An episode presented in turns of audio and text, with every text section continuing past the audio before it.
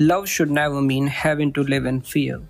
If being yourself is a crime, then we should believe that freedom is just an illusion. Hi everyone, I am Madhav. Today I'll talk about the Pride Month. Before Pride became a celebration, it started out as a protest. So I would like to take you back in the year 1969 when Stonewall Uprising was taking place in New York City. Back then, the American Constitution also had laws banning the homosexuality. However, on June 28, all hell broke loose when queer community fought back and protested hard for several days. This changed the world forever for the better. The following year, the first official Pride Parade was carried out on the anniversary of Stonewall Riot with Christopher Street Liberation Day, and the tradition has continued till date, as Pride has become a stark reminder that these modern day celebrations once started as a protest. In the year 1978, the rainbow flag was popularized as a symbol of the gay community.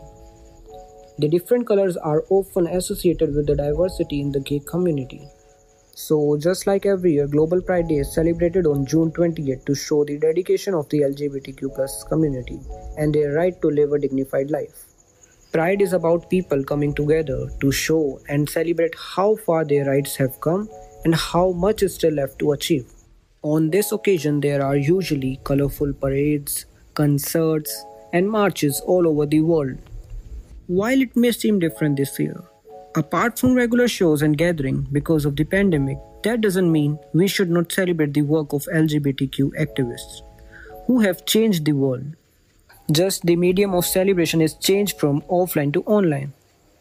Our society needs to recognize the unstoppable momentum toward the unequivocal civil equality for every gay, lesbian, bisexual, and transgender citizen of this country.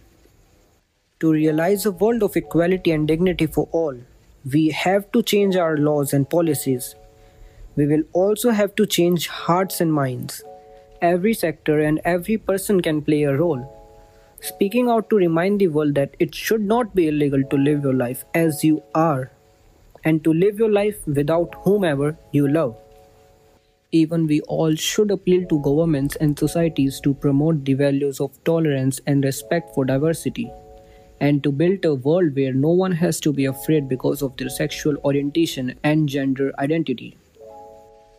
Pride Month is all about equality, teaching acceptance, education in Pride history, and above all, love. During this month, we educate others and ourselves about how damaging homophobia is and why we need to get rid of it. It's about being proud of who you are, no matter who you love. At last, I want to say, love is love. Here's hoping the world will soon accept love and lovers without discrimination. Thank you.